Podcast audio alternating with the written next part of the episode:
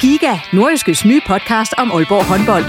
Vil du helt tæt på, hvad der sker i Danmarks største håndboldklub? Vi kommer selvfølgelig til at, til at gå all in. Så lyt til Giga, podcasten om Aalborg håndbold. Det går ondt på et hold som Aalborg, når man ikke leverer det, man gerne vil. Der sætter vi hver uge fokus på de vigtigste historier og største profiler. Dejligt at se, at han er den øh, afgørende faktor, som vi ved, han er. Lyt til Giga, der hvor du finder dine podcasts.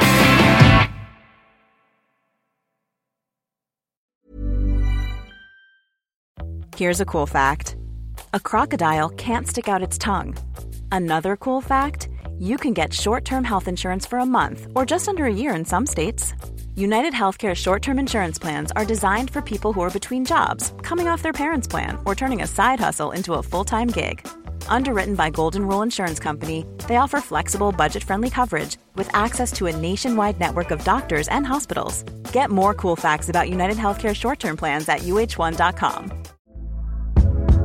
Hey there, it's Michelle Norris. I'm host of a podcast called Your Mama's Kitchen. When I travel, I'm usually looking for a way to find a taste of home when I'm not at home. And one of the things I love to do when I am at home is entertain. And Airbnb allows me to do that. When I was in California recently, I rented a house that had a great kitchen. And when we were sitting around the table, we're all thinking, we're in someone else's house. Someone could be in all of our homes as well.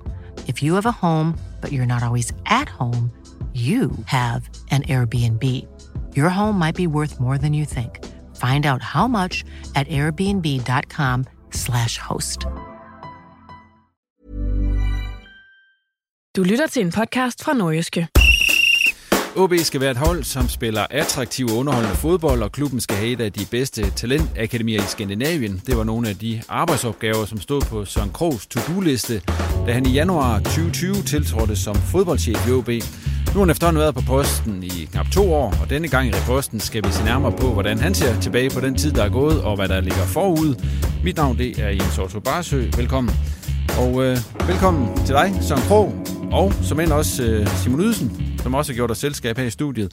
Og øh, Søren, lige inden vi kommer til dig, så Simon, grunden til, at du er her i dag, det er også fordi, at du jo faktisk følger en del med i øh, talent, eller ungdomsfodbold og talentudvikling osv. Ja, yeah, altså der, der er jo nogen, der samler puslespil, og så er der nogen, der går til loppemarkedet og sådan noget. Jeg tager ud og ser ungdomsfodbold i min fritid. Ja, det er faktisk øh, ret tit, du er derude. Lige at tjekke sådan en, en dag med U15, U17 og U19 kampe ude på OB. Hvad, hvad, hvad, hvad, hvad du ser derude så, når du kommer derud? Bare lige sådan kort, fordi vi kommer med ind på det senere. Jamen altså, det, det, er, jo de, det er jo de bedste fodboldtalenter i, i Nordjylland, jeg står og kigger lidt efter os. Prøver at spotte den, den næste spiller, der måske kunne blive aktuel for, for en Superliga-trup i OB. Og videre til dig, Søren. Øhm, jeg tjekker lidt op på dig, inden du kom, sådan med, hvad, der, hvad du har sagt, og hvad, du har skrevet, hvad der er blevet skrevet, og så videre. Mm. Og det var ikke ret meget, jeg kunne finde. Det er ikke mange gange fodboldchef, der nu udtaler sig sådan rundt omkring. Er det bevidst, eller er det bare fordi, der er nogen, der ikke har spurgt?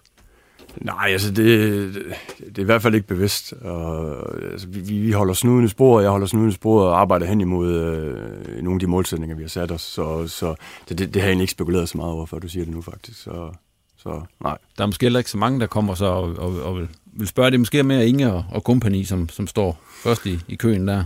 Ja, det kan, det, kan, det kan sagtens være. Jeg, jeg, jeg følger ikke så meget med det. Øh, passer mit arbejde.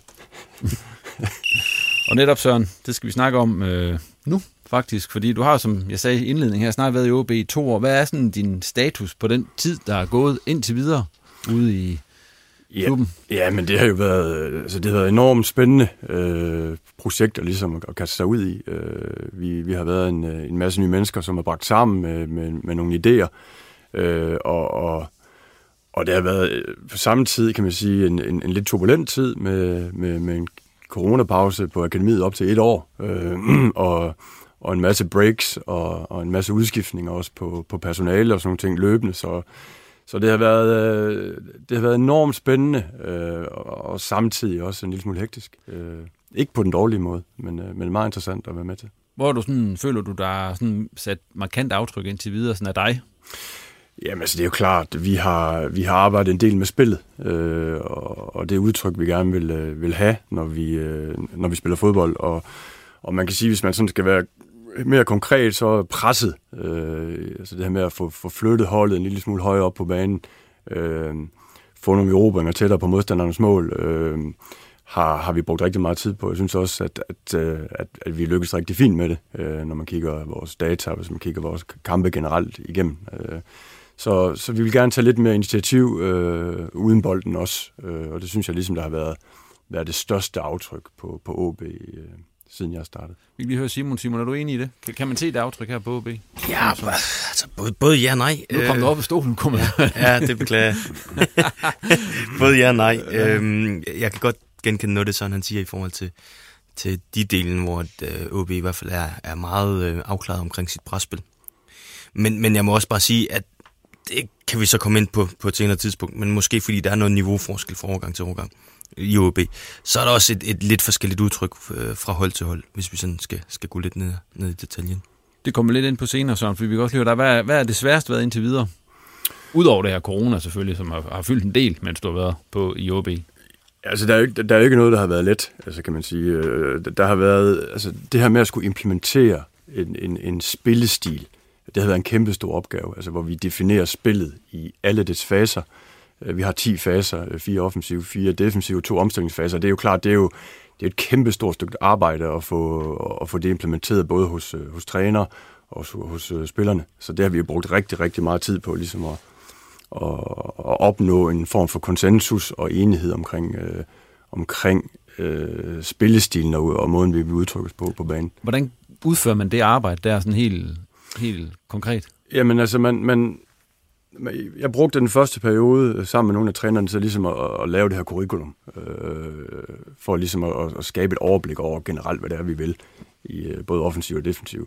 Og så, øh, og så har vi ellers kørt på med, med masser af ugemøder, øh, spillestilsmøder, hvor vi, øh, hvor vi gennemgår de her faser. Øh, vi filmer vores træning, vi tager klip fra vores kampe, så vi hele tiden kan ligesom følge op på øh, udviklingen og, og, og hvilken retning vi, vi, vi følger os i. Øh, og, det, og det er jo, ja, altså det er jo, det svære i det er, at det her, vi skal jo finde det rigtige sådan, kompleksitetsleje. Altså fordi nogle gange, der skider vi over, vi vil for meget, og, og nogle gange har vi måske sat øh, baren lidt for lavt. Men, men, men, men mit indtryk her i den første periode er, at måske vi har sigtet lidt for højt, øh, og måske glemt øh, nogle basisting. Så når man siger, du, at man sigter lidt for højt, altså hvordan kommer det til udtryk? Altså sådan en fase der, når man bygger det op, altså prøv at komme med et eksempel på sådan en fase, hvor man har sat det, sat det for højt op et eller andet sted. Jamen, altså det er jo, kan man sige, hvis man vil for meget i, øh, i, i forsvarsspillet, at sige, hvordan vi forsvarer feltet de sidste 20 meter. Øh, hvis man vil give spillerne for mange principper øh, i forhold til, til positionel øh, hvad man, forståelse, og hvilke roller skal man have. Altså så den her, den her måde, man giver roller på, øh, når første forsvar skal forsvare et indlæg over 20 meter, det skal være meget simpelt, og det skal være meget, øh, hvad hedder det, øh, meget lige til og let forståeligt, inden man ligesom kan, kan begynde at justere lidt i, i detaljegraden og gå lidt dybere ind i tingene. Så det, det, det er det der med at finde den der balance i forhold til læring, som jeg synes har været, øh, været, været svært. Men der er også stor forskel på, hvordan forskellige spillere reagerer i det her, altså med kompleksitet og så videre. Bestemt, og det er jo der, at, at man som, i min verden, som man er en rigtig dygtig træner, er i stand til at skabe træninger, øh, hvor man rammer den enkelte på bedste vis. Og det er jo lige præcis det, det hele det handler om, det er, at man, man, øh, man kan, hvad hedder det, øh, man kan lave træninger, hvor de bedste bliver udfordret, øh, og de, hvad kan man sige, mindre gode også bliver udfordret, men ikke bliver udfordret for meget. Så det der med at, at, at differentiere træning, ligesom i skolen snakker man også om, at man skal undervisningsdifferentiere, det samme skal man, når man, øh, når man træner fodbold. I den her tid, du har været der, så er der sket ændringer i din rolle derude. Er det sådan de samme ting, der fylder i arbejdsugen, som, som da du startede? Øh, ja, på sådan en overordnet plan er det jo, øh, kan man sige. Altså, jeg, jeg startede... Øh, jeg startede jo meget tæt på, på første hold, kan man sige, den første periode, øh, indtil corona, øh, coronaen kom, ligesom, og, og lavede et break der. Øh, og, og så sidenhen er, er primært nu på akademiet, og ligesom sørge for, at vi får, øh, vi, vi får arbejdet med, med, med vores struktur derovre. Det var, det var der ligesom et behov for, at vi ligesom fik samlet øh, akademiet øh, på et sted, og, og sådan var tydeligt det, vi ville sammen. Ja. Hvordan ser sådan en typisk arbejdsuge sådan her i 2021? Oktober, ja. hvor vi optager her. Ja, øh, jamen, jeg er rigtig meget på banen. Øh, jeg er også lidt med Superligaen i gang imellem. Jeg er med på øh, alle træningspas, der, der er. Øh, så jeg er jo en banemand. øh, mere end jeg, jeg er en papir, papirnusser, kan man sige. Øh, så jeg er rigtig meget på banen. Jeg har de der 10-12 træningspas øh, om ugen, og så indimellem her er der jo en, en masse møder, der er transitionsmøder, hvor vi taler spillerne igennem, øh, både på akademiet, og, og så også i forhold til den transition, der ligger imellem U19 og, og Superligaen. Øh, og så er der de her spillestilsmøder, som fylder rigtig, rigtig meget også. Øh, så, så der er en masse mødeaktivitet, der er noget med at få, få arbejdet og fastlagt de strukturer, vi gerne vil have, og så er der en masse tid ude på banen, hvor, hvor, hvor jeg hører til, og det er også der, jeg føler, at jeg, jeg, jeg primært bør være, for at sikre mig også, at, at vi gør tingene rigtigt, træner rigtigt og så videre. De her spillestilsmøder, som du snakker om, hvad, hvad foregår der? Altså, hvad snakker I om på dem sådan helt konkret? Fordi man, I har vel en spillestil nu efter Ja, det har vi. Ja. Og, så, og så, tager vi, øh, så tager vi en fase op, øh, som, øh, som er i vores spillestil, og så, øh, og så gennemgår vi fasen med, som jeg sagde tidligere, med, med klip, øh, som vi ligesom får en overordnet forståelse som træner øh, på, hvad der foregår i en given fase, og så øh, så taler vi træning og, og tager klip med for træningsøvelser. Man sige, hvordan, hvordan træner vi på bedste vis øh, den her defensive øh, fase 4, hvor vi står og laver det forsvar feltet, og så gennemgår vi ligesom øh, hvilken som helst anden undervisningsemne, kan man sige, øh, den her fase.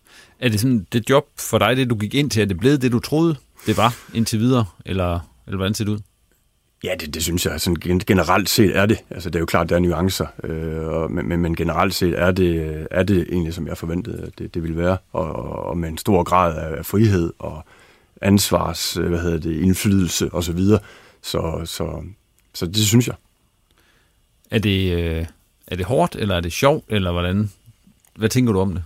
Jamen, det er jo sjovt. Altså, det er jo altså det, det her, vi, vi er her jo for ligesom at gøre tingene bedre, øh, og ligesom at, at, at få det til at fungere øh, med en masse nye mennesker sammen. Og det er jo, det er jo, det er jo udfordrende samtidig med, at det, det, det er mega sjovt. Øh, og, og jeg har det også sådan, så længe det handler om fodbold, og det handler om at, at blive de bedste, fordi det vi vil, vi vil være de bedste, øh, så, så, så er det sjovt. Altså, så, så er det sgu sjovt at gå på arbejde, øh, når det er det, det handler om. Det er jo ingen hemmelighed, at der har været nogle ændringer omkring staben i den periode, du har været der, i hvert fald på Superliga-holdet. Hvad det betyder for dig, sådan helt konkret?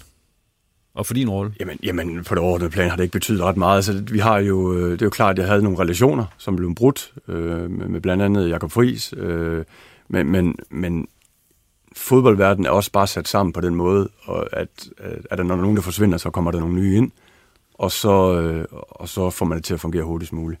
Så det, det er jo en kold og kynisk verden, kan man sige, hvor man skal være klar på, at, øh, at der lynhurtigt kan ske ændringer. Øh, og, og, det, og det er jo en, en del af præmissen. Så, så det er egentlig ikke fyldt ret meget, fordi jeg har også jeg har brugt hele mit liv, siden jeg var 16 år, på, på, på fodbolden, øh, på et professionelt plan. Øh, så, så det har ikke betydet alverden. Altså, det er bare nye udfordringer, det, det, det, det, er, jo, det er jo fedt. Hvordan har du det med, at Superligaen ikke fylder mere i, i dagligdagen, end den gør lige i øjeblikket? For, for dig, altså? Jamen, det har jeg ikke noget problem med. Altså, jeg, jeg, synes, jeg synes, jeg synes heller ikke, den fylder for lidt. Altså, det er noget, vi arbejder på hver dag. Øh, også øh, også øh, samarbejde med Marti, som jeg synes er begyndt at blomstre, øh, hvor, hvor vi ligesom vi ligesom lærer af hinanden, øh, og Marti er kommet med nogle, med nogle rigtig, rigtig fine ting på, på spillet, som vi, øh, særligt på akademiet, har virkelig kunne, kunne tage ind og bruge. Og det er ligesom virkelig, synes jeg også, opkvalificeret den snak, øh, vi har omkring fodbold generelt, og hvad vi vil i OB. Øh, så det, jeg synes, det handler om, når der kommer nye folk ind, øh, og tage det øh, gode, som de har med, og så se, om man kan connecte det og mixe det sammen med, med det gode, vi allerede har nu. Øh, ja. Hvordan flugtede det, Marti kom ind med, i forhold til den spillestil, som I havde lagt jer fast på? Jamen, før han kom ind. Men overordnet fint, altså synes jeg. Øh, det er jo klart, at, at han er blevet rekrutteret på grundlag af noget, vi allerede havde i gang i. Øh, og, og jeg synes, at vi snakker nuancer, øh, som, som er forskellene lige nu. Og, og, og Marti er jo med til vores spillestilsmøder, sammen med hele hans stab, øh, en gang om måneden, hvor vi har de fedeste seancer, hvor vi, hvor vi rykker hinanden, og hvor vi også føler, eller jeg også føler, at, at Marti har rykket sig en lille smule i, i, i vores retning, og hvor vi har så taget nogle af de ting, han er kommet med øh, ind. Altså det her øh, fantastiske opbygningsspil i de to første faser, hvor vi, øh, hvor vi ser skræmmende dygtige ud, synes jeg. Det her med, at, at vi frustrerer modstanderne, øh, fordi vi er så godt sat sammen i den der øh, del af spillet. Det er jo klart, det er noget, øh, det er noget vi har taget ind i akademiet også, altså det her med at, at være i kontrol øh, hvor vi måske tidligere var en lille smule mere løsluppende, men har egentlig fundet værdien i at være lidt mere i kontrol, og det, det gør vi modstanderen, når man flytter den rundt i, i et par led, inden man sætter kniven og gennembruddet ind. Det er den ene ting, og jeg synes, den anden ting også, han er kommet med, det er jo, når man snakker med nogle af de andre trænere rundt omkring, det, det, det er jo OB svært at spille imod. Så der er noget med den her afstand, der er i holdet. Øh, den, den er jo den er jo ekstremt lille, det her med, altså Marty kalder det travel together-princippet, det her med, at man flytter sig sammen som hold. Og der synes jeg, at, øh, der synes jeg, at vi som klub har lært rigtig, rigtig meget. Altså nu havde vi en 3-0 sejr med U17-hold over Silkeborg her, hvor vi ligesom går all in på den del af det, fordi vi kæmper lidt med U17-holdet, det er ikke nogen hemmelighed. Øh, men havde vi en rigtig god oplevelse, fordi vi havde fokus på det her med mindre afstand i holdet, for ligesom at være mere kompakt. Og så har vi det første clean sheet i, i et par år med det hold der faktisk. Så, så øh, jo, altså jeg, det, er, altså det handler jo om den approach, man har, og hvis man er åben, og hvis man er positiv øh, indstillet på, på det nye, der kommer, jamen så handler det om at finde den der gode balance og vej i tingene. Simon, nu kan jeg lige høre dig. I forhold til den spillestil, der ligesom blev implementeret engang, Søren kom, og så den, det er blevet til. Øh, hvad, hvad, hvad for en af dem synes du egentlig bedst om? Jamen altså, jeg, jeg, vil jo, jeg vil jo sige det sådan, at, at det man er på vej imod, for jeg tror jo ikke på nogen måde, I, øh, I er færdige med det. Jeg, jeg tror, det, det er noget, som kommer til at klæde OB rigtig godt. Øh, den her, øh, det her mix mellem, at man, man kan og vil kontrollere kampen med bold, men egentlig også er, er altså, proaktiv i, i den del, når man ikke har bolden. Øh, det, det, jeg synes, det er spændende, og det er ambitiøst. Men det er vel knap så ramachan som det var lagt op til i sin tid.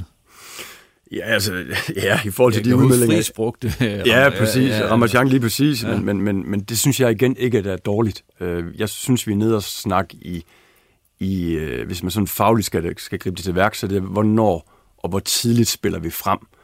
Øh, og der var det jo sådan lidt, at, at, at det vi snakkede om for nogle år siden, var det med, at hver gang vi brød, så var første aflevering frem, og, og Marti kommer med lidt mere, lad os sikre spillet og have kontrollen en lille smule mere øh, Øh, så man kan spille det, man kalder et safe pass som første øh, pasning der. Så igen, det er en balance. Jeg synes også, Marti har flyttet sig rigtig meget. Og, jeg ved, Marti gerne vil angribe, og han vil også gerne spille fremad. Øh, men, men i forhold til Ramachan-delen, er han måske lige en nuance nedenunder, nedenunder det. Men som, som der blev sagt herover fra, fra Simon, så, det, så handler det ikke om at, hvad hedder det, så handler det om at mødes, og der er noget spændende i sigte, synes jeg også. Så vil jeg jo sige, at at hvis vi går tilbage før, før din tid i klubben, Søren, altså hvis vi kigger på nogle af de årgange, man har haft igennem tidligere, årgang 00 og 01, øh, de spillede altså noget fodbold, der minder rigtig meget om det, som, som I også sigter efter at gøre i dag. Så jeg kan egentlig se, at man er vendt tilbage til, til nogle af de dyder, som igennem mange år var med til at sikre sådan en, en stabil øh, øh, pipeline op til, op til førsteholdet. Nu det der med spillestil, det siger du også selv, det er sådan en dynamisk størrelse. Det ja. skal selvfølgelig hele tiden modificeres osv. Nu har man lavet det her ret solid opbygningsspil, altså man spiller den op ned bagfra, men det finder dem, man møder, jo også ud af på et eller andet tidspunkt. Er I ved at, har I så modtrækkende klar til det? Er det sådan, at man allerede, så har man sådan fire andre muligheder, for eksempel? Eller, eller ja, ja, ja, det er jo den evige proces, kan man ja. sige. Og, og, og som du selv uh, siger, det er en, en dynamisk størrelse, uden, uden at sådan kan være mere konkret, så er der selvfølgelig en masse greb ind i det her uh, stilmæssigt, som, som kan være løsninger. Så, så, så det er jo også lidt, i forhold til Superligaen, der er lidt fra uge til uge. Altså, hvem er det, vi møder? Hvad er det for en modstander? Hvor, uh, så, så det handler selvfølgelig også om at have en plan B i de her tilfælde, hvor man bliver læst. Og det, og der er vi godt med. Altså der er Martin, han er meget, han er meget stram og god på det der. Ja, fordi det er jo også dygtige træner i møder, så der er vel nogle af dem, de ser jo også jeres kampe og finder ud af, det er sådan, at OB gør det. Præcis. Og så er der vel modtræk mod det. Præcis. Og så har I, som du siger, plan B klar. Det har vi, og der er også nogle greb ind i formation. Altså, vi har arbejdet lidt med 4-3-3'erne, vi har arbejdet lidt med 3-5-2 og, og 3-4-3, så der er jo forskellige greb, som kan gå ind og, og, og ændre noget rytme, og, og måske vi kan sætte nogle, nogle bedre positioner. Ja. Lad os fløjte den lige der. Øh, fordi nu har vi jo lidt ind på det der med, hvad der er blevet ændret på den OB-stil, som, som du var med til at udforme i den første tid i klubben, og så, og så det, der bliver praktiseret nu. Men hvis vi ser videre på de ændringer, der har været omkring i staten omkring Superliga-holdet, hvad er det som betyder sådan helt konkret for, for samarbejdet mellem Akademi og Superliga? Øh, jamen altså, igen, altså det, er, det er jo sådan, når man starter en ny relation op, så, så skal man lige finde hinanden, og man skal finde en måde at kommunikere på. Og det, og det, det gælder om, om, om, øh, om du har været i et forhold 20 år, eller du møder en ny pige, så det er jo klart, der, der er nogle kommunikationsting, som, øh, som kræver en lille smule ekstra. Øh, men, men, men ellers generelt set er der ikke noget... Øh, altså det er jo fodboldfolk, der er kommet ind, og Rasmus Wirtz kender vi, og Oscar var spiller øh, i OB, inden, inden han trådte over på trænersiden nu her. Så, så, så det er jo folk, man har en eller anden form for relation til i forvejen. Øh, og, og når alt kommer til alt, så handler det om, om spillet, og om træning, og om mennesker. Øh, og, og det er jo den store interesse, vi alle sammen har. Så vi har jo en god fælles platform for, for at mødes, kan man sige. Så jeg kan huske, at noget af det, du sagde dengang, at du, at du kom, det var, at du gerne ville have, at OB det skulle være det hold, et, for, et hold, som folk valgte til. Ja. Altså når man havde set Barcelona spille, og så Manchester City, eller hvad man nu synes om, så skulle OB være, være et hold, som, øh, som øh, man tager tændt for i fjernsynet. Hvor, hvor langt er I med det, synes du? Jamen, jeg har et indtryk af, at I to godt kan lide på fjernsynet, når vi spiller. Ja, så eller vi så der, lige der sker ude, noget, faktisk. og, og, og, og, det, der foregår på stadion også, synes jeg... det gjorde vi ret- også før, skal man så sige. Ja, okay, ja, ja, ja, ja. det er jo ikke, der, der er jo ikke noget nyt der, men jeg tænker også, man vil også gerne have nogen fra, ja, fra Køge til at tænde en OB-spiller, gå jeg ud fra. Ja, Eller bare et eksempel. Selvfølgelig. Øh, og, og, og det er jo det, det er jo svært at sige, hvor langt vi er med det, fordi det er jo igen sådan lidt, hvis du tager temperaturen lige nu, så er den jo god. Øh, og det er også på bagkant af, af en pause, og folk er sultne og sådan nogle ting, og, og har, har lyst øh, til fodbold. Øh, så jeg synes, det er lidt tidligt sådan at, at, skulle, at, at, skulle, at skulle kunne svare ordentligt på det der, så det giver mening. Men, men, men spørger du mig, og tager du temperaturen lige nu, så, så, så er vi jo et rigtig, rigtig godt sted. Øh, jeg synes også, det er sjovt at se, at se OB spille lige nu, og det hænger selvfølgelig også sammen med den succes, som PT er på, på, på banen. Og så igen det her med spillestil, det er jo en konstant, det er jo konstant arbejde, vi, vi, gerne vil. Og, øh, og, igen, jeg vil til min sidste dage blive ved med at, at have det her offensive mindset, og hele tiden blive ved med at se, om jeg kan præge klubben og præge de hold, jeg arbejder med i en offensiv og fremadrettet retning. Og det er jo det, der som i sidste ende skal gøre det sjovt at se på, for det er jo det, øh, jeg vil tro, at flertallet tænder på mål, og det her med, at der skal skabe chancer, og, og vi spiller fremad. Altså, det, det, der er også nogen, der har det der sorte forsvarsgen, som jeg også selv vil få en lille smule, faktisk. Øh, så hvad hedder det? Øh, ja. Hvordan kommer det, altså, nu siger du, du er ved at få det sorte forsvarsgen. Hvad, hvad, Ja, men hvad- det, det, det hvad- har jo værdi. Altså, det, det, det her med, at man skal... Jeg har jo også været i en skole, hvor, hvor hvis modstanderen scorede tre, så scorede vi fire. Altså, det var sådan lidt, lidt det var. Øh, og, og, øh, og det her med at holde nullet, det kan jeg også noget. Øh, og, det, og, og det, øh, det, det er jo en accept, jeg lige så stille kommer hen imod, kan man sige. Også i min egen proces som, som træner og som fodbold, fodboldmand. Øh, men min dybe passion er stadigvæk, hvordan vi skaber chancer, og hvordan vi, kan, hvordan vi kan lave mål. For det er trods alt det, altså når du har det inde i et fodboldhold, øh, så, så vil du altid kunne, kunne vinde fodboldkamp.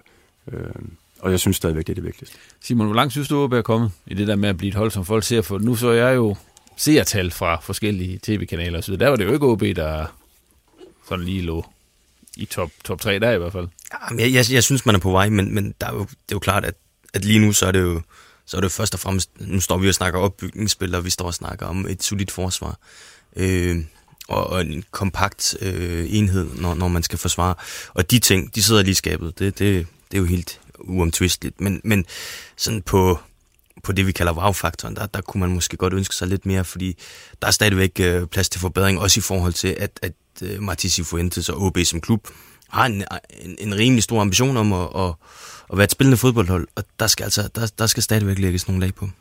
Så når du ser de der statistikker, det går ud for, at du gør nogle gange med antal afslutninger og så videre, gør, gør det så lidt ondt på dig, at OB sådan ikke er helt i top på de lister? Nej, der er ikke noget, der går ondt på mig. Altså, der, der er igen det med, der, der er- klubben og klubbens succes vil altid være, være, være det vigtigste. Øh, og så, så det, vi arbejder på, det er jo det er jo præcis processen, og hvordan vi gerne vil se ud. Og, og, og det er ikke noget, man bare lige knipser med over et år, eller halvandet, eller to år. Det er noget, der kommer til at tage noget tid. Øh, så, så, så det frustrerer mig egentlig ikke. Altså, det er sådan med statistikker og tal. Man kan, man kan også finde noget, som, som er godt. Øh, for eksempel det, at alle vores mål er scoret ind i feltet. Og det var jo et af de fokusområder, at, at, at jeg også tænkte rigtig meget over, da jeg startede op i OB, der med, at vi skulle gøre chancen øh, større og komme ind i, i de der områder, hvor den der expected goals, de der tal, der ligger for de der rammer, der er derinde i målet, de, øh, de, de er høje. Og der er vi jo kommet ind nu, kan man sige. Øh, om vi så kommer der ind nok gange, øh, det, det ved jeg ikke, men jeg kan også se, at vi har den største effektivitetsrate, der conversion rate i forhold til antal chancer. Det er jo også mega skarpt, så synes jeg. Øhm, og jeg kan huske det med, med det her med, at vi spiller øh, chancerne tættere på. Der gik vi fra en, jeg tror det hed en average shot distance, altså den her afslutningsdistance fra 23 meter, hvor vi jo inde omkring øh, øh, mellem 15 og 16 meter, øh, ret hurtigt, ret tidligt. Det er noget, vi holder holdt fast i, kan man sige, i forhold til at, at gøre og spille chancerne større. Så alle mål er blevet skåret ind i feltet, og det er, ligesom, det er også vand på min mølle, fordi det, det tyder også på, at vi, vi gør noget rigtigt. Hvad hedder det? Øh, nu siger du, at I gør noget rigtigt der, men hvor meget fylder det der med at få bygget på de der spillestilsmøder, I har nu gået ud fra, at man er ret godt tilfreds i øjeblikket med det rent defensive fundament og så videre, den måde, det kommer ud fra. Hvor meget fylder det der med det rent offensive på de spillestilsmøder, I har nu så? Er det så det, man snakker om der, eller er det andet stadigvæk med, eller? Altså, du tænker på øh, akademiets spillestilsmøder, eller de store spillestilsmøder? De store spillestilsmøder, De store spillestilsmøder, ja. ja. Øh, der er det sådan, der sidder jeg mig ned sammen med Marti, og vi finder ud af, hvad der er sådan aktuelt for os lige nu. Øh, og, og der vil vi gerne høre nogen øh, som del 1, noget omkring Martis forståelse af fodbold, så vi lærer ham i forhold til nuancer på, på, på de her faser, vi nu engang har. Og så, øh, og så som anden del af det, der, der, der, der finder vi frem til noget, hvor vi måske ikke helt har konsensus. Øh, og, det, og det kan være offensivt for, som såvel defensive faser, vi, vi, vi går igennem der. Så, så der, nej, der er ikke et ekstra fokus på, på de offensive faser, men det vil der komme øh, måske på det næste spil, ud fra hvad vi aftaler. Så der, men der er ikke ekstra. Vi fløjter den lige her, fordi nu skal vi til at snakke om det, som du også selv siger, sådan fylder ret meget, og ja. det er akademiet ja. og, og ta- talentarbejdet ude i OB. Men inden vi kommer så langt, så har jeg lavet der min top 3, hvor øh, I har fået til opgave at sige, hvem er de største, eller tre største danske talenter, I har oplevet. Og de behøver ikke nødvendigvis at slå igennem på seniorplan. Der kan jo løbe mange dygtige spillere rundt, som så ikke når hele vejen til Superligaen. Har har I dem klar? Ja. ja, ja, det har vi. Super duper. Vil du starte, Simon? Jamen, det, det kan jeg godt. Jamen altså, øh, på min tredje plads, der har jeg, har en, jeg har faktisk øh, haft rimelig svært ved at finde nummer tre. Nummer et og to kan jeg sig selv, men, men nummer tre for mig var sådan lidt, skulle det være Emma Moore, Pione Sisto eller, eller Lukas Andersen. Det var, det var lidt de tre, jeg, øh, jeg var lidt imellem. Og jeg endte med at sige, jamen det er Emma Moore, fordi hans råtalent, altså noget af det, han kunne, og så kan man sige, det var måske sådan lidt supernova hvor han døde meget hurtigt ud på det. Men altså det han viste i, i nogle af sine ungdomskampe, og dem har du sikkert også set nogle af. Vi fik ham jo som uh, U19-spiller i, ja. i FC Nordsjælland, der det var der i sin tid. Ja. Altså, man kunne, tage, man kunne se ham tage bolden under armen, og så spacere igennem øh, et helt hold, og så bare gå ned og score. Det var sådan lidt Maradona-agtigt, og at, altså, det, det, var, det var exceptionelt. Så han er min nummer tre. Jeps. Og nummer to, det er Christian Eriksen. Så ham øh, en del, da han var øh, ja, både U15 og U17 spiller i OB han var, altså, han var outstanding. Ham og Rasmus Falk, de øh, sørgede nærmest egenhændigt for, at OB de vandt et U17-mesterskab, det det var, da de var første års øh, U17-spillere i OB. De var, de var virkelig dygtige der. Øh, og, så, øh, og så nummer et, øh, det er Andreas Christensen. Altså, han, er, han er det største danske talent, jeg har set øh, rende rundt som, som spiller herhjemme.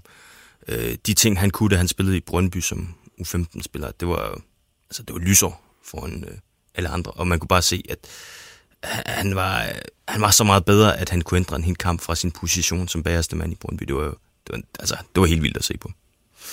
Tak for dem, Simon. Og det var jo i hvert fald to af dem har jo virkelig haft nogle flotte karriere indtil videre. Så er, er der nogle genganger i dem, du har? Ja, det er det faktisk sjovt ja. nok også med Emre der. Ja. Øh, fordi jeg havde fornøjelsen af ham øh, i FC Nordsjælland også i en, i en lidt kortere periode, inden han røg til, til Dortmund. I det der rekordsalg øh, på det der tidspunkt. Øh, men, men, men når man træner ham, og man arbejder med en spiller som ham, så, så glæder man sig endnu mere til, at man skal ud og træne, fordi det han viser, og det han, den måde, han går forbi sin modstander på, den måde, han kan konstant underholde, øh, vil jeg kalde det, øh, til de her træninger, det var jo sådan noget, man bare glæder sig helt vildt til at ud, ud, skulle ud og opleve. Øh, så så en, en, en, en sjov spiller at arbejde med, øh, men, men også en, en problematisk spiller, fordi han havde jo også noget attitude, og han havde også nogle ting, som, øh, som, som har arbejdet ham lidt imod, og det kan man jo så tage en længere snak om i forhold til, om det har påvirket hans karriere øh, efterfølgende. Men, men, men det der, han kunne, han, kunne, øh, han kunne give til en træning, det var, det var exceptionelt. Så det var min tredje plads. og så min anden plads, det er jo øh, Andreas Skov Olsen. Øh, en, en, øh, en lidt anderledes øh, case på en eller anden måde, fordi for mig står han som sådan en effektivitetsmaskine.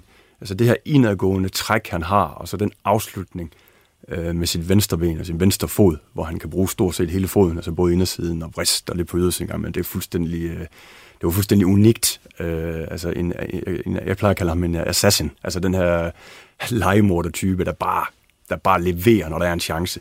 Øh, og det synes jeg er... Jeg kan godt lide den der øh, sjældne effektivitet, vil jeg kalde det, fordi det, det, det, er, det er sjældent set en mand, der er så skarp, når han har chancen. Så det, det er jeg helt vild med. Øh, han var jo ikke nogen øh, sprudlende øh, spiller som sådan. Han havde okay fart, han, han var en okay dribler, men hans afslutning, den var, det var verdensklasse. Men det er jo sjovt, når man ser ham på landsholdet, så for eksempel her senest, så er det jo ikke det der skarpe træk ind i banen, og så, så har han jo fået bygget nogle andre ting på os. Ja. Kan man tydeligt se. Jamen helt klart. Ja. Altså det her med, at han, han jeg vil sige 99 100 gange gik, gik øh, over mod sit venstre ben, det, han jo, det arbejdede vi også med øh, dengang, at jeg arbejdede med ham, hvor, hvor han dygtig gjorde sig i at gå på ydersiden af sin modstander, og så kunne spille bold ind under, eller måske afslutte med sit højre ben. Så det, han er blevet mere, øh, hvad skal man sige, bred i, i, i sin ting. Øh, og det er jo klart, modstanderne er også opmærksom på hans, øh, på hans venstre øh, fod. Så, så den, den, altså, havde jeg været træner for modstanderhold, så havde jeg nok lukket, lukket godt af der, vil jeg sige. Øh, så, men så, det var... Det var Andreas, ja, Andreas. Og så den sidste? Jamen, det er Mikkel Damsgaard. Ja. Øh, jamen, jeg har jo arbejdet med ham, siden han var 14 år gammel. Øh, en, en, en, øh, jamen, en, en, øh, en fodboldnørd. Øh, alt ved ham er bare fodbold og forståelse af spillet. Og det er bare der, han har det bedst. Det er, det er der, han store trives. Øh, generet, øh, lidt introvert, når han er uden for banen. Øh, lidt svært at komme ind på. Men når han er inde på den der fodboldbane, så kan man bare se, hvordan at, øh, at, at han blomstrer som spiller, men også som menneske og som person. Det er der, han har det godt. Det er der, han trives. Øh, og, og den her store fodboldhjerne, der bare hvad hedder det, har trådet ud til alle andre positioner på sådan en fodboldbane, det er bare imponerende at se. Øh, og, og, og så det her spørgsmålstegn, man hele tiden sætter ved hans fysik. Jeg kan godt lide det her atypiske med, at man ikke er det her fysiske vidunder med kæmpe store lår, eksplosive øh, apps og så videre, så videre, men, men er, hvad hedder det, men, men er så fodboldklog og så teknisk dygtig, at man sagtens skal være med på allerøverste øh, hylde. Det synes jeg er fascinerende. Hvor tidligt kunne du se, at, at han var rigtig god, ham her, altså han kunne godt blive en, en rigtig dygtig seniorspiller også? Jamen, det var relativt sent. Øh, det, det var da han var omkring 19 spiller faktisk først, hvor jeg tænker, okay, det her det kan godt blive, øh, det kan godt blive til noget. Øh, og man skal lige huske med, med, med Damsgaard også, han er en hårdt arbejdende gut. Jo. Altså, vi har jo brugt afskillige timer, tusindvis af timer i ekstra træning. Så han har fået det her knækspark på sin højre fod også, altså han kan få bolden til at, til at falde ned over tagryggen der. Det er jo, det er jo knaldhårdt arbejde. Det så man jo mod England. Det så man mod England, ja. Øh, blandt andet. Så, så på, på den måde øh, er han jo også hårdt arbejdende. Det er jo ikke en, der bare, altså det kommer bare let for ham. Men det gode med Damsgaard, det er, at det hårde, hårde arbejde er sjovt for ham, fordi han vil være på en fodboldbane, og han vil være der så meget som muligt. Hvor meget træner han egentlig, nu er du rent nysgerrighed, hvor meget træner man egentlig for at få, lavet, for, for indøvet, eller for indarbejdet sådan et knækspark der? Altså, hvor, hvor meget arbejdede Mikkel Damsgaard på for det ind i sit spil? Altså, ja, det er svært at sætte antal timer på, men det er jo mange tusind timer. Øh, det samme med, med Emiliano Marconde, som også har det der knæk. Uh, Mathias Jensen har lidt af det også, men har det måske ikke helt. Øh, Team Prika har det op, også nu. Øh, og der bliver, altså det, det tager bare mange timer, men, men det, det skal komme indenfra os. Det er svært at sige, at vi træner en time om ugen, for det er slet, slet ikke nok. Det skal være en passion og en lyst til at udvikle det der, øh, det der knivskarpe våben, som, som skal komme indenfra spillerne også. Øh, hvad, hvad er hemmeligheden med det knækspark? Altså, hvordan skal man ramme den? Jamen, du kan YouTube det jo. Ja, ja, det kan man. Nu har jeg dig her. ja, men det handler om det, det, det, punkt, du har på foden. Du skal gerne være, du skal finde det hårde punkt. Hvis du sådan trykker lidt rundt på din fod, så find det punkt, hvor det er rigtig hårdt.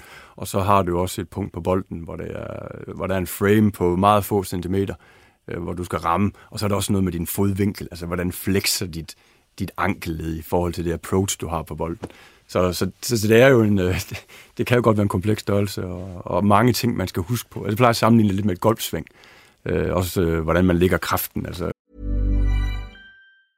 Many of us have those stubborn pounds that seem impossible to lose, no matter how good we eat or how hard we work out. My solution is PlushCare. PlushCare is a leading telehealth provider with doctors who are there for you day and night to partner with you in your weight loss journey. They can prescribe FDA-approved weight loss medications like Wagovi and Zeppound for those who qualify. Plus, they accept most insurance plans. To get started, visit plushcare.com slash weight loss. That's plushcare.com slash weight loss. hvor meget øh, kraft bruger du til, i det tilbagesving, og sammenlignet med den kraft, du bruger frem, og så videre, og så videre. Så det er jo en hel videnskab, at skal dykke ind i de der kompetencer. Det, øh, og det er oftest, det er faktisk i øh, jeg, jeg er tæt på at tro på, at det er 100% af gangen, at det knaldhårdt arbejde. Det er sjovt at tænke på, fordi dengang du selv spiller fodbold, der var knækspark, det er jo ikke noget, man øvede på. Nej, det kunne vi slet ikke. Nej. Altså, jeg har også forsøgt mange gange her. Jeg trænet, jeg trænet mange i det, men jeg kan overhovedet ikke finde ud af det selv. Ikke engang i nærheden af det. Så øh, nej, det var ikke... Det var ikke du kunne jo godt spille fodbold, i modsætning til... Ja, altså, mig Simon. Altså. ja, det, ja, det ja. er så... Men det er vildt nok, alle de der finesser, der er kommet ind i det. Ting, som man ja. kan træne og så videre, og alle de der små detaljer. Ja. Altså, hvad, for, nu, nu, nu er det knæksparket, for eksempel. Hvad kunne det ellers være? Altså nogle helt nørdagtige ting, som man går ind og arbejder med, med de unge spillere, for eksempel. Fordi ja. man kan sige, på et eller andet tidspunkt, som 25-26-årig, der går man vel ikke ind og arbejder knaldhårdt med et knækspark. Jeg, jeg, har, jeg har den holdning, at jeg, jeg tror ikke på, at det er for sent. Altså, nogensinde, man ser også ældre spillere stå og arbejde med de der ting. Øh, så, så sådan rent fysiologisk tror jeg på, at man, man sagtens, selvom man er, øh, selvom man er i 30'erne, stadigvæk godt kan lære at spille klaver -agtigt. Altså, altså, altså, de der, der siger, at åh, jeg ville ønske, at jeg havde, jeg havde spillet et instrument, der var yngre. Jeg siger, hvorfor? Du går da bare i gang nu. Øh, din hjerne er jo lige så skarp, og måske endda mere udviklet, øh, end, end, end, end den var dengang, så, så jeg, jeg tror ikke på, at det er for sent. Øh, men, men, men for ligesom at gå en tand dybere ind i det, du spørger om der, så, så er det jo også det, det handler om. Øh, også når vi kommer lidt til akademisnakken. Altså, hvad, hvad, er det, vi, hvad er det, vi vil skabe? Øh, er det et hold, som kan vinde kampe, øh, men som er lever på steg? Eller er det et hold, som måske taber nogle kampe, men de har de her to-tre spillere, som kan det ekstraordinære? Som har knæksparket, som har temposkiftet, som har ekstreme driblefærdigheder. Altså, det er jo, det er jo det er jo den vej, vi gerne vil gå i, i, i OB, i forhold til kompetencer og udvikling af spidskompetencer. Spændende. Det var lidt et sidespor, vi kom på der, og tak for de talenterne. Øh, vi skal videre, ja. apropos talenter, med talentarbejdet i OB. Og Søren, vi kan lige starte med dig. Akademiet. Ja. Øh, de seneste par år, mens du har været der, hvordan synes du, det har udviklet sig? Øh, Jamen altså, det, igen, det er jo meget tidligt at, at, at begynde ligesom at, at dykke ned i, hvordan det har udviklet sig. Jeg synes, vi er en rigtig... Hvor har det udviklet sig? Ja, men jeg synes, vi er i en god proces ja. øh, lige nu. Altså, vi, vi har haft et år, hvor vi ligesom har været lagt ned på grund af, af coronapausen, så vi egentlig kun været i gang, hvad skal man sige, en, en øh, 11 måneder, vil jeg skyde cirka. Så, men jeg synes, vi er, nået, vi er nået rigtig, rigtig langt. Vi er... Vi har fået sat en struktur op omkring hverdagen. Vi har fået lavet nogle, øh, nogle ugeprogrammer og nogle ugeplaner, som er rigtig gode for vores øh, spillere. Øh, særligt U17-19, som har morgentræninger. Øh, de har morgentræning tirsdag, de har morgentræning om torsdagen også. Øh, og der arbejdede vi med dem ligesom om, at det var et, et, et Superliga-setup i de der dage, kan man sige. Øh, og det gode ved at træne øh, aligned med, med Superligaen, det er jo, at der er mulighed for at, at vise vores spillere frem over på førsteholdet. Så, så ofte de her tirsdag og torsdag, så skal de bruge nogle af drengene, og det kan også foregå i sidste øjeblik øh, hvor, hvor Martin lige øh, tager fat i enten mig eller Kim, som er 19-træner, og siger, vi skal lige bruge ham og ham og ham, og så har vores unge drenge mulighed for at vise sig frem. Så, så i forhold til det her med at, at skabe rammer omkring øh, spillerne, øh, og, og lave en god uge omkring dem, så synes jeg, vi er nået rigtig langt. Øh, ja. Hvor I hentede inspirationen ind til det her, og, og hvordan ligner det andre akademier? Er det det her, man gør alle andre steder, eller, eller er det noget særligt OB, koncept, de har opfundet? Altså nu er jeg ikke ekspert på, på, på andre akademier, vi har egentlig ikke som sådan taget udgangspunkt i, i, i andre akademier, men det er jo klart, at altså en klub som FC København, som har et U19-opsæt, som, som kører fuldstændig alene med Superligaen alle ugens dage, jamen det, det er jo, det, den indgang tror vi også på, at det her med, at, at vi kan at vi kan kopiere de her professionelle rammer så skarpt som muligt, så det minder om det næste skridt for dem. Øh, det, det, det, den er vi med på, kan man sige, altså den tankegang der. Hvis du sådan ser på resultaterne for, for OB's uhold her, både sidste sæson og også den her sæson, så, så er det jo ikke fordi, at, øh, at det går sådan re, re, resultatmæssigt specielt godt. Nej. Der bliver ikke vundet særlig mange kampe. Altså, hvordan ser I på det? Eller hvor meget betyder det for jer? Øh, ja, du refererer til U17 og 19 nu, kan jeg ligesom forestille. Fordi U13 vinder rækken, og 14 vinder rækken, og 15 slutter sådan nogenlunde. Men U17-19... Ikke i den her sæson. Uh, nej, nu er vi heller ikke så langt henne. Nej, altså, men, øh, jeg lægger hovedet på bloggen. ja, ja, præcis. Men, men for ligesom at gribe den der, altså, det er slet ikke det, vi har fokus på. Vi har slet ikke fokus... Altså, jeg starter lige helt forfra. Vi er alle sammen ekstreme vinder. Altså, vi, vi, hvis vi tre vi sad og spillede Ludo, så behøver jeg ikke fortælle øh, dig, at det handler om at vinde. Så det, det, det er en præmis for alt det, vi overhovedet foretager os. Vi behøver ikke at tale om det, og det, og det er ligesom det, vi holder en lidt anden på. Dermed ikke sagt, at når vi taber kampe, vi ikke påvirker af det. Men vi holder hele tiden snuden i sporet, og vi holder os det der forbandede øh, trælsord proces, fordi vi går klar, at vi er i gang med at bygge noget op nu. Øh, så hvis man gerne vil have resultater, så skal man nok vente lidt med det. Altså de der øh, analyser, der er lavet på implementering af spillestil og træningsmetodikker osv., det tager jo op til syv år, kan man sige, før det ligesom har sat sig. Øhm, så, så det er nummer et øh, for det. Det vi går efter i AB, det er, det er den nye Malte Højholdt, som er ved at lægge ligaen ned, øh, som muligvis bliver øh, mange penge værd på et tidspunkt. Altså, vi dyrker den enkelte. Vi sørger for den enkelte, og de bedste spillere, vi har i de her trupper, som jeg var inde på tidligere, de får maksimal træning, de får maksimal forhold, de får maksimal attention i forhold til at udvikle sig. Og det er jo dem, vi husker. Øh, jeg tjekker lige op på det, altså, hvor mange medaljer har vi vundet øh, med akademiet de sidste 20 år? Øh, har du et bud på det?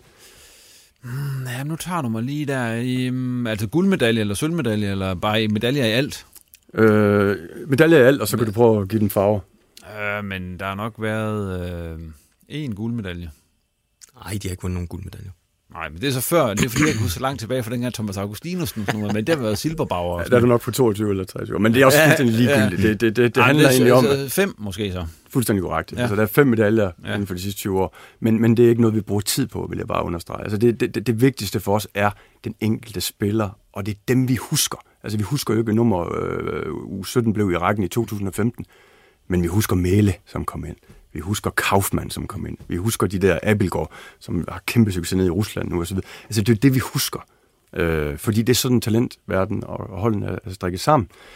At man så bliver så stram og skarp på spillestil, at spillerne på et tidspunkt, og klubben på et tidspunkt kan begynde at lukrere på det. Altså, man er så fast i udtryk, og det er så aligned med førsteholdet. Så den transition imellem, øh, den bliver meget lettere for spillerne. Det er jo det, vores daglige arbejde sådan i, i, i sin grundform går ud på at, at vi bliver så dygtige om en overrække til det, vi gør, så vi bliver specialister i, øh, i spillestilen. Men, men Simon, når du udser OB's uhold i øjeblikket, hvad, hvad tænker du så? Hvad er dit indtryk af det? Jamen altså, det, det, jeg, jeg er jo helt på linje med Søren i forhold til, at selvfølgelig er det den enkelte spiller. Det, altså, det handler jo... Altså, grunden til, at du har en talentafdeling, det er, fordi du skal skabe spillere op til et første hold. Den, det, det, altså, den er ikke længere. Og problemet for mig at se er lidt, at øh, jo, der er en... Øh, der er en enkelt øh, angriber måske på U19, der gør det godt, og så er der en forsvarsspiller her, en midtbandspiller der. Mængden af store talenter, mængden af spillere, hvor jeg sådan siger, det er plausibelt at tro på, at de går ind og bliver Superliga-spillere, med mindre der sker den er fu- fuldstændig uforudset.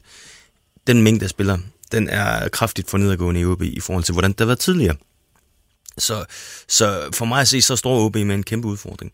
Øh, netop fordi, at hvis vi tager, øh, og nu ved jeg godt, Søren, og det er helt færdigt, du siger, at resultater tæller ikke så meget, men jeg mener, hvis vi tager årgang 94, altså Lukas Andersens årgang, og så helt frem til, til Markus Hannesbos årgang, og Kasper Gedsted. 2002. Ja, det vil sige sådan, ja, det er ret mange årgange træk, så man er faktisk mere eller mindre OB, de gjorde rent bord øh, U15-rækken hvert år, og vandt det jyske mester, mesterskab så mange år i træk. Øh, og jamen, så kan vi sige, jamen det er jo ikke, det er jo ikke skide vigtigt. Nej, nej, men det viser bare, at, at talentmassen og bredden i de enkelte overgang er til stede. Øh, og den bredde øh, er der ikke, så, så kan det godt være, at vi har en, en Ross, og jamen, altså, måske også en Christoffer Ravn, Gustav Dahl, hvad ved jeg, som ser spændende ud. Men er deres træningsmiljø så stærkt nok til, at de hele tiden bliver presset og udfordret? Det kan jeg godt være lidt tvivlende overfor. Hvad siger du til det, Søren? Jeg forstår 100% hvad eneste ord, der bliver sagt, men det er derfor, vi går på arbejde hver dag. For at undgå, at vi bliver for tynde, for at skabe de bedste træningsmiljøer osv. Så, videre. så det er noget, vi er jo 100% øh, bevidst omkring. Øh, så, så, så fedt, du siger det, fordi så har vi noget at give os til. Hvilke, hvilke reaktioner, nu, nu er det så Simon, der siger det, men hvilke reaktioner får du på, at øh, når de ser på tabellen, jeg kan sige, det, jeg vil lige at tjekke, der ligger U17, de ligger nummer 11 ud af 14 i øjeblikket, øh, og øh, U19, de har vundet en kamp indtil videre i sæsonen, og ligger nummer 9 ud af 14, for eksempel. Altså, hvilke reaktioner får I på det? For der står jo også nogle meget ambitiøse forældre omkring det her, og nogle andre folk og så videre, og kigger på det her. Jamen, ja. Øh... De kommer vel hen til dig, siger Søren. Hvad, hvad er det for noget, det her? Ja, ja, nej, det gør de egentlig ikke. Altså, det, fordi igen, øh, det kan godt være, det klinger lidt hult, når jeg siger det, men, men, men vi arbejder rigtigt. og det oplever forældrene også, øh, omkring de strukturer, vi har. Vi er jo meget inddragende over for forældre også, så de er en del af det. Øh, Øh, det, det samme med vores, den feedback, vi får rundt omkring. Vi har kursister, der, der skriver til os for at komme og se, hvordan vi arbejder. Jeg synes også, jeg vil gerne nu i talende stund invitere jer to, komme ind og være sammen med os i to dage, se hvordan det er, vi gør tingene. Øh, og så lad os snakke ud for det, i stedet for at vi snakker ud for resultater, hvordan det er gået en weekend. For det bliver meget, meget hurtigt på følelser. Øh, og det bliver meget, meget hurtigt på... Øh, og det fandt mig så dårligt, nu tabte vi til Sønderjysk, og det plejer vi aldrig at tabe til. Altså, vi vil gerne se, om vi kan komme om på bagsiden af det der. Og så om fem år, der slår vi med alle tre hold, slår vi Sønderjyske hver eneste gang. Altså, vi er nødt til at stole på den proces, vi har gang i. Og igen, vi er her for at vinde. Vi vinder alle sammen. Øh, men, men præmissen er bare, at vi skal have de bedste spillere igen. Men det vil være svært, når, når alle er vinder, at man så taber, og så skal sige, jamen det er rigtigt nok det, vi gør. Ja, men, det er det også. men, men det, det, er vel, altså, det, er, det er vel svært at overbevise alle de her vinder om, at det er okay at tabe. Ja, men, men øh, ja og nej. Altså, der er jo den, altså, jeg bliver da også følelsesmæssigt påvirket af, når, når man taber en fodboldkamp. Det gør jeg lige meget, hvor jeg er henne, øh, og, og hvem jeg arbejder med. Hvis jeg arbejder med et skolehold, altså, det, er jo sådan, det er. Så vi skal lære at være i kontrol, emotionel kontrol, hele tiden, når vi arbejder med, med unge spillere. Øh, det, er nøglen til at få, få succes. Og så kan man sige, i forhold til det her med, med, med spillestil og, og, og, og de her ting, der har vi jo der har vi så et lille performance center, hvor, vi, hvor vi har lavet KPI'er på, på, hvad er det for nogle faser i spillet, vi gerne dygtiggøre. Så der har vi, kan man sige, en, en lille pil op på de parametre, vi gerne vil løfte og spillestilsmæssigt. Øh, så, så, så det er også med til at, skal man sige, det giver ikke tryghed, og man bliver ikke glad, men det er ligesom med til at indikere, at der er noget data, der siger, at vi flytter os med bitte små skridt hen imod noget, som er bedre, og hen imod en identitet, som vi kan stå for. Nu siger Simon, han var inde på det der med, at der måske ikke er så mange lysende talenter lige i øjeblikket. Altså, hvad er dit take på det? Er det rigtigt, den betragtning? At, mm. at vi ikke lige frem har 20 i øjeblikket hen over overgangene? Jamen, så hvad, hvad, sådan, hvad er sammenligningsgrundlaget? Altså, hvad, du, du sammenligner lidt med, hvad man tidligere har haft. Øh, og, og, og, og jeg, jeg har det sådan der, at Altså Sammenligningsgrundlaget kunne være de andre klubber, for eksempel, hvis I kigger til... Jamen, ved I, kender I tallene der, hvor mange lysende talenter de har? Nej, dem har jeg ikke lige undersøgt. Nej, Nej. og det er, sådan lidt, det er lidt det samme, ja. jeg siger. Altså, vi, vi, igen kan vi lave 30 øh, millioner på en Oliver Ross, som vi tror rigtig meget på, og, og, og nogle andre også, jamen, så, så, så er vi jo stadigvæk et fint nok sted, øh, hvis vi sørger for den enkelte. Og så på den lange bane skal vi... Vi vil være de bedste, vi vil være stærkere. Øh, og, og i forhold til det her også, så er der jo noget med, med det her opland, vi er gået en lille smule øh, ind i, altså området, det her fantastiske øh, nordjyske øh, område, vi har, øh, hvor vi har øh, Anders Damgaard, øh, Andreas Mo sammen med Inge, har i gang sat nogle processer, så vi sikrer os, at der er god træning til stede rundt omkring i Nordjylland. Øh, både god træning, og så en, en god træningsmængde også, så vi undgår de her u 7, u 8, 9 hold, der bare træner en gang om ugen, af en stresset far, som kommer hjem fra arbejde, øh, øh, som i øvrigt har hovedet et helt andet sted. Men, men vi er nødt til at dyrke i højere grad øh, det område, vi, vi, vi ligger i, i det her fantastiske Nordjylland. Øh, så, så det er jo et af de initiativer, vi har taget i forhold til at få bedre uddannede spillere ind i en tidlig alder, så, så vi ikke skal hente noget ind. Øh, så det, det har været lidt det, vi har mærket en lille smule, at, at at spillere har simpelthen været for, lidt for dårligt trænet, når de kom ind i OB, og det er der så blevet gjort nogle gode initiativer på. Ja, bare lige for at følge op på det, altså hvis vi, nu, nu skal vi ikke til at snakke tørhylder nu, øh, Jens Otto, men er skulle jeg komme med en negativ en, så må jeg bare sige, at jeg er rystet over, hvor lavt niveauet er i de nordjyske klubber, hvis vi kigger væk fra OB. Hold kæft, hvor er det ringe fodbold, der bliver spillet derude. Det er helt vildt. Altså, øh, nu har jeg selv arbejdet på Sjælland med scouting, og har set, hvordan Københavnerklubberne, de bare buller afsted. Du kommer selv fra FC Nordsjælland og har været deroppe, og ved, hvor dygtig man er til i en tidlig alder at skabe nogle kompetitive træningsmiljøer, som skaber gode spillere. OB er lysår efter der, det bliver jeg bare nødt til at sige. Og det er de til dels fordi, at de spillere, man får ind for Frederikshavn, for Jøring, for Jallerup, for Støvring, jamen de er, de, de er simpelthen ikke trænet godt nok. De kommer fra et niveau, som er vi kan ikke kalde det elitefodbold. Altså, jeg, ved, jeg ved ikke, hvad vi skal kalde det, men det er i hvert fald øh, det, det er så langt fra det, som de skal ind og ramme i OB, at, at alene den transition forestiller jeg mig. Altså, man plejer at sige at en københavnsk klub, jamen det tager et halvt år for dig at vente til at være elitefodboldspiller. Jeg ved ikke, hvor lang indkøringsfase I skal køre her, men jeg forestiller mig, det er længere end et halvt år. Men når man tager dem så tidligt, som I gør, så har man vel mulighed for at præge dem ret meget, må man sige. Ja, altså, ja, altså, men der er også en grænse for, øh, altså, hvordan man kan gøre det i forhold til transporttid og så videre. Der er nogle store afstande til Jørgen, der og så videre, så videre, så videre. Så, så, så, så der er noget, der går tabt i den der del af det også. Øh, så, så blandt andet derfor er vi også gået all in på at sikre os igen de her forbedrede rammer rundt omkring. Altså vi kalder det kraftcenter rundt omkring i, i, i Nordjylland, øh, hvor vi sikrer os god træning. Men så nu snakker vi før om det der med, hvor mange lysende talenter der var. I kigger vel selv mod FC Midtjylland og FCK og så videre. I sammenligner vel med nogen, gør I ikke det? Og har selv styr på, hvor mange der kører igennem systemerne de andre steder? Øh... Eller, eller ser man slet ikke mod det? Nej, nej, altså ikke, ikke, ikke, speci- ikke specielt. Altså, jeg, jeg synes ikke, det, det, det giver ikke nogen mening at sætte nogle resultatmål op for et, et antal af spillere, hvis man nu ikke engang har det. Øh, og igen, for ligesom at gå lidt dybere ind i det her, det handler også om, vi er jo også blevet mere at, hvad hedder det, øhm, hvad hedder sådan noget, aktive omkring øh, rekruttering af spillere. Altså vi har kigget lidt på Sjælland nu, vi har fundet i Menta i Helsingør, vi har taget nogle spillere i Næsby, øh, så, så, så vi er jo også bevidst omkring det her øh, øh, måske lidt tyndere segment, vi har lige nu, øh, på nuværende tidspunkt. Så vi er gået ind og, og så vi supplerer op med nogle, med nogle spændende spillere fra, fra de næstbedste øh, ligaer. Øh, enormt spændende også, og, og en rigtig, synes jeg, måde at gøre det på. Ja, for, for det der, det fyldte jo utrolig meget i tid. For, vi skal ikke særlig mange år tilbage i OB, før det der med, at det var meget vigtigt, at de kom fra nordiske klubber. Det betød rigtig meget. Det gør det så ikke så meget længere, kan jeg næsten høre. Nej, men man er nødt til at være pragmatisk. Ja. Øh, så, så, så, så hvis vi ikke har det, så er vi nødt til at finde det. Og det, det er jo klart. Det, det giver sig selv. Altså, jeg, jeg, jeg vil jo sige det sådan, at, at det der med netop at begynde at kigge mod Sjælland, øh, og i det hele taget bare kigge ud i det danske land og prøve at se, hvad man kan finde der, det er jo en god idé, fordi der løber rigtig, rigtig mange dygtige spillere rundt.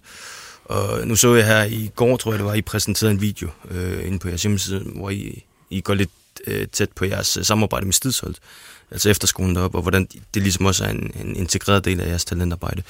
Og det giver en mulighed for at hente spillere fra andre landsdele. Altså, jeg, jeg synes jo oprigtigt talt, at man skulle til, netop fordi, at, at rekrutteringsgrundlaget måske er historisk ringe her i Nordjylland lige nu, og kigge lidt på, hvad, hvad sker der i, øh, i nogle af Københavnerklubberne. Fordi, altså, vi kan tage sådan en spiller som øh, Alexander Simmelhag, der vist nok er U17 liga topscorer lige nu. Han kom fra Roskilde og spiller i Randers nu. Og jeg kan ikke se, hvorfor ikke han lige så godt kunne, kunne havne i OB, fordi altså det, jeg tror stadigvæk på, at OB er en, er en mere attraktiv klub at spille i, end for eksempel Randers er. Og hvis Randers skal finde ham, øh, alt er kredit til Peter Elstrup og dem dernede, men så tror jeg også på, at I kan finde ham heroppe.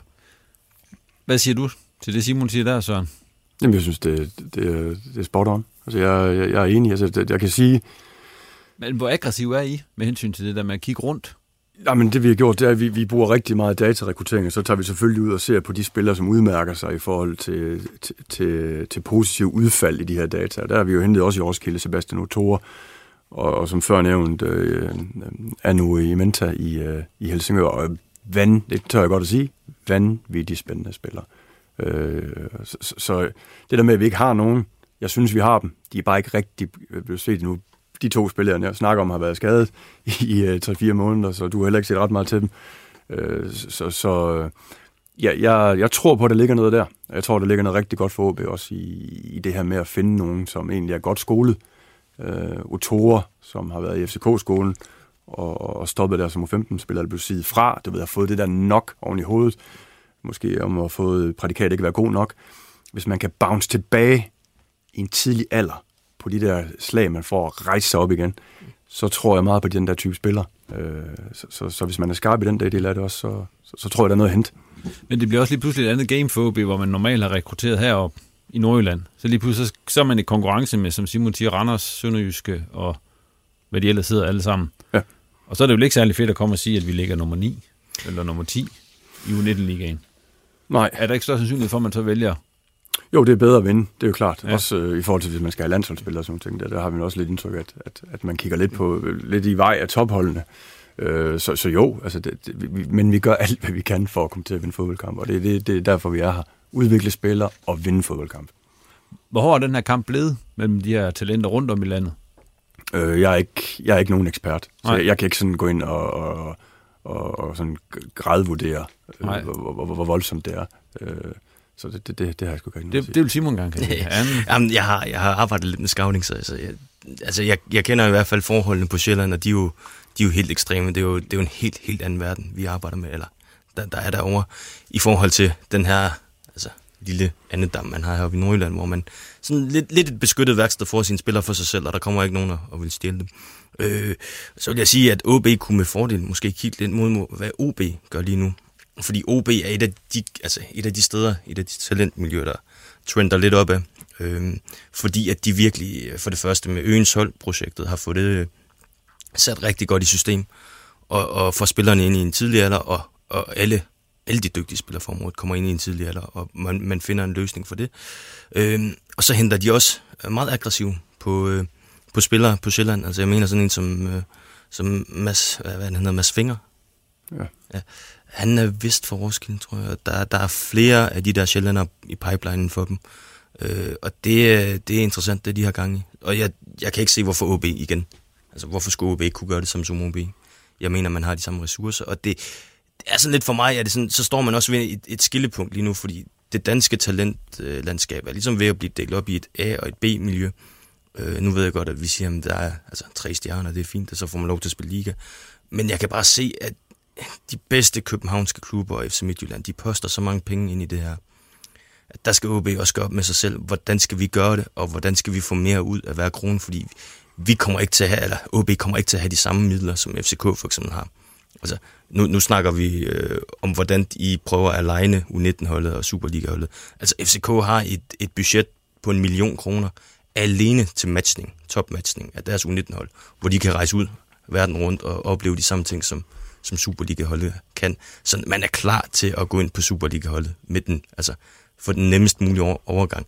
Og det er jo bare slet ikke der, var OB for eksempel der. Det, det skal vi også være ærlige at sige.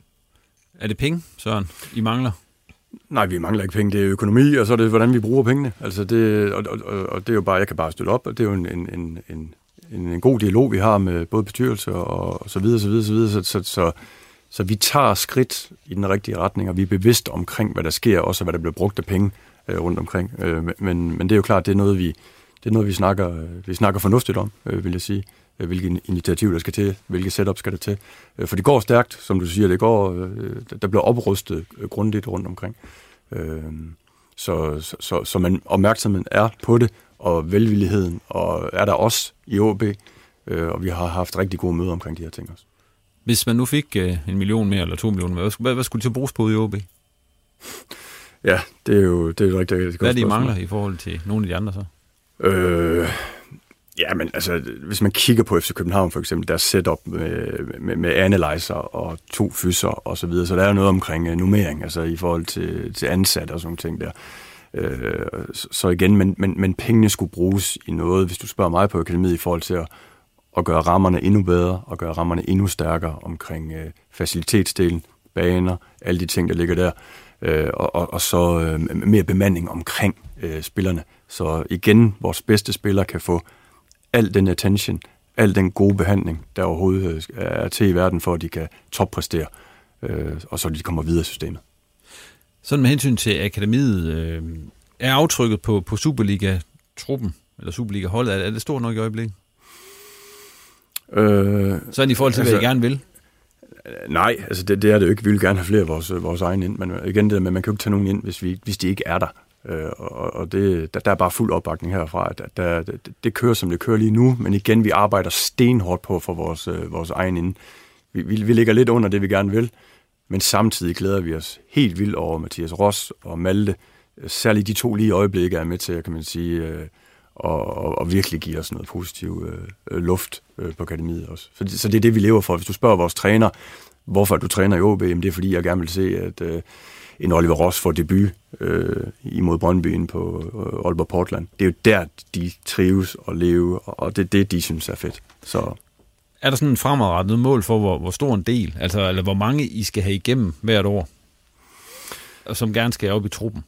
Øh, Fordi det kan man, alt efter hvordan det er, så kan man selvfølgelig bare skrue på det, så tager vi tre op, men det er jo ikke det, der er mening. Altså, hvor mange der skal være gode nok til at kunne være... Ja, altså på sigt vil vi gerne have halvdelen, øh, cirka, i forhold til, til de der ting. Øh, men igen, det, det, det skal nok komme. Vi arbejder hen imod det. Vi, vi tror på Nordkraften, vi tror på hele den strategi, der ligger omkring det der. Vi tror på at dyrke vores egen øh, inden for en, øh, en, en pragmatisk ramme. Lige med hensyn til det der, lige, til, lige en sidste kommentar om det der med at kæmpe om talenterne. Så hvordan positionerer OB sig i forhold til at så skulle hive talenter, der ikke kommer fra Nordjylland? For i Nordjylland, det sidder jo ret godt på, kan man sige. Ja, Øh, jamen, igen, jeg er ikke nogen ekspert. Altså, der, der, der bør jeg nok tale med, eller du bør tale med nogle rekrutteringsansvarlige for klubben osv., ja. men, men det, jeg oplever med de spillere, vi har hentet, det er, at, at vi, vi har en utrolig stærk klub, vi har et utrolig stærkt brand, øh, meget velfortjent. Altså, da jeg kom op i sin tid, jeg kunne mærke det her logo øh, helt ind til benet, og det kan, det kan resten af fodbold Danmark også. Øh, og, og, og de kontakter, jeg har rundt omkring, og de venner, jeg har osv., de, Altså, der er, en, der er sådan en, en, en forhåndsrespekt for OB, og det det er. Så, så hvis vi vil, så står vi stærkt sammenlignet med de andre også. Det er jeg helt overbevist om. Lige inden vi lukker snakken om, om talenter og så videre, så jeg vil lige lave sådan en optælling på, hvor mange OB-spillere, der var på de her U-landshold i de seneste udtagende trupper fra U16 til U21. Ja. Du ved selvfølgelig godt, hvor mange der er. Tre. Ja. Som jeg lige kunne nå frem til. Så Kaufmann, som øh, som jo så er OB'er, kan man sige, men nu er i Hamburg Sportsforening.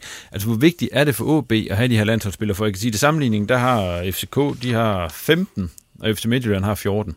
Ja. Det er sindssygt vigtigt. Altså, ja. vanvittigt vigtigt. Det er, det, det, det, det, vi dyrker det, og vi vil have landsholdsspillere, og vi vil have dem matchet på allerøverste hylde. Øh, og, og igen, når der kommer balance i systemet, og vi kommer med i toppen af ligaerne, og så videre, så videre, så videre, så tror jeg også, at det der tal, det stille og roligt vil øh, blive bedre. Øh, og, og, og der skal jo to til. Altså, vi, vi har jo også masser af spillere, vi synes er dygtige nok til at blive udtaget, øh, som ikke er blevet udtaget. Øh, så, så, så det er jo lige så meget, øh, hvad skal man sige, den anden side, øh, som vi ikke altid helt forstår, øh, og de forstår sikkert samtidig ikke også, så du ved, vi, vi, øh, vi, igen, det betyder meget for os, og vi har stenhårdt hen imod at få, øh, for landsholdsspillere, og vi anerkender den præmis, at det er bedre at have et, øh, et tophold i, i, i ungdomsligaerne, end det ligger nede i rodbunden, i forhold til at skal have udtaget spillere til landsholdet. Øh, og det samme det her med øh, den her transition, at det, det, det er også godt for spillerne at komme op og træne med et Superliga-hold, hvis man skal have udtaget. Det kigger de også meget efter, øh, det når de udtager landsholdene. At de har noget erfaring fra seniorholdene. Øh, og, det, og det er vi fuldt bevidste om også, som, omkring det. Simon, vi har også snakket om den her landsholdsliste. Altså, hvad tænker du om det, når du hører, at OB har, har tre, og så kan man sige, at OB har ni, og Silkeborg har fem? Ja, men jeg, jeg, jeg tror jo, altså nu snakker vi økonomi, jeg, jeg tror desværre også, at der er sådan en vis altså, sammenhængskraft mellem, hvor mange penge bruger du i din talentudvikling, kontra hvor mange toptalenter har du. Og nu skal jeg skynde mig at sige, at jeg har set uh, tilpas mange landsholds, uh, ungdomslandsholdsårgange, til at sige, at bare fordi, at du er på 16 landsholdet så er det bestemt ikke lige med, at du er et stort talent. Altså hold det helt enig øh, der, der er virkelig, der, der, der må man sidde og tage sig selv til hovedet nogle gange. Øh, og, øh, og så vil jeg sige, at, at man skal heller ikke, altså, vi skal heller ikke glemme det faktum, at det er altid godt at have noget stræb efter. Så det, at du øh, ikke er på et ulandshold, det kan nogle gange være en god ting, fordi så har du det at stræbe efter. Øh, du ikke bare får det hele foræret fra starten af.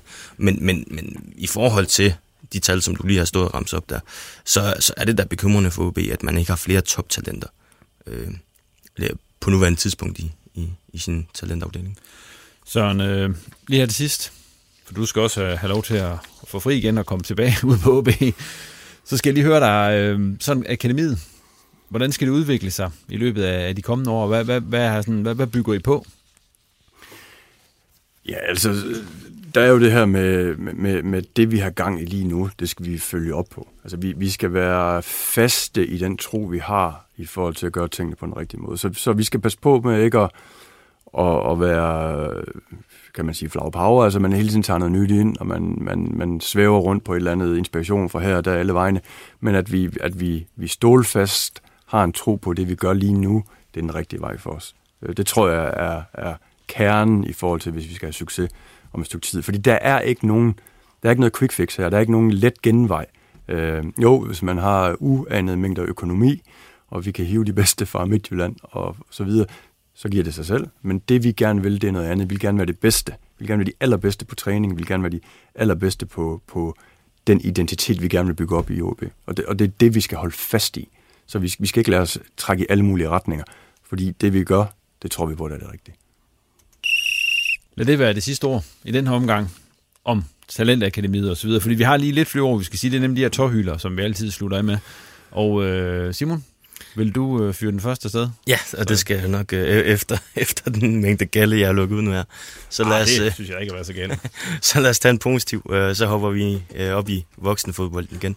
Øh, nu har jeg tidligere stået og sagt, jamen Jammerbugt, de, er, de, de, de har det så så svært, og de, de, de bør rykke ned og sådan noget. Så må jeg også omvendt bare Rungsbro Sink, og så de folk op i Jammerbugt for det stykke arbejde, man laver lige nu. Det er jo ganske enkelt øh, imponerende. Så en positiv tårhylder til Jammerbugt.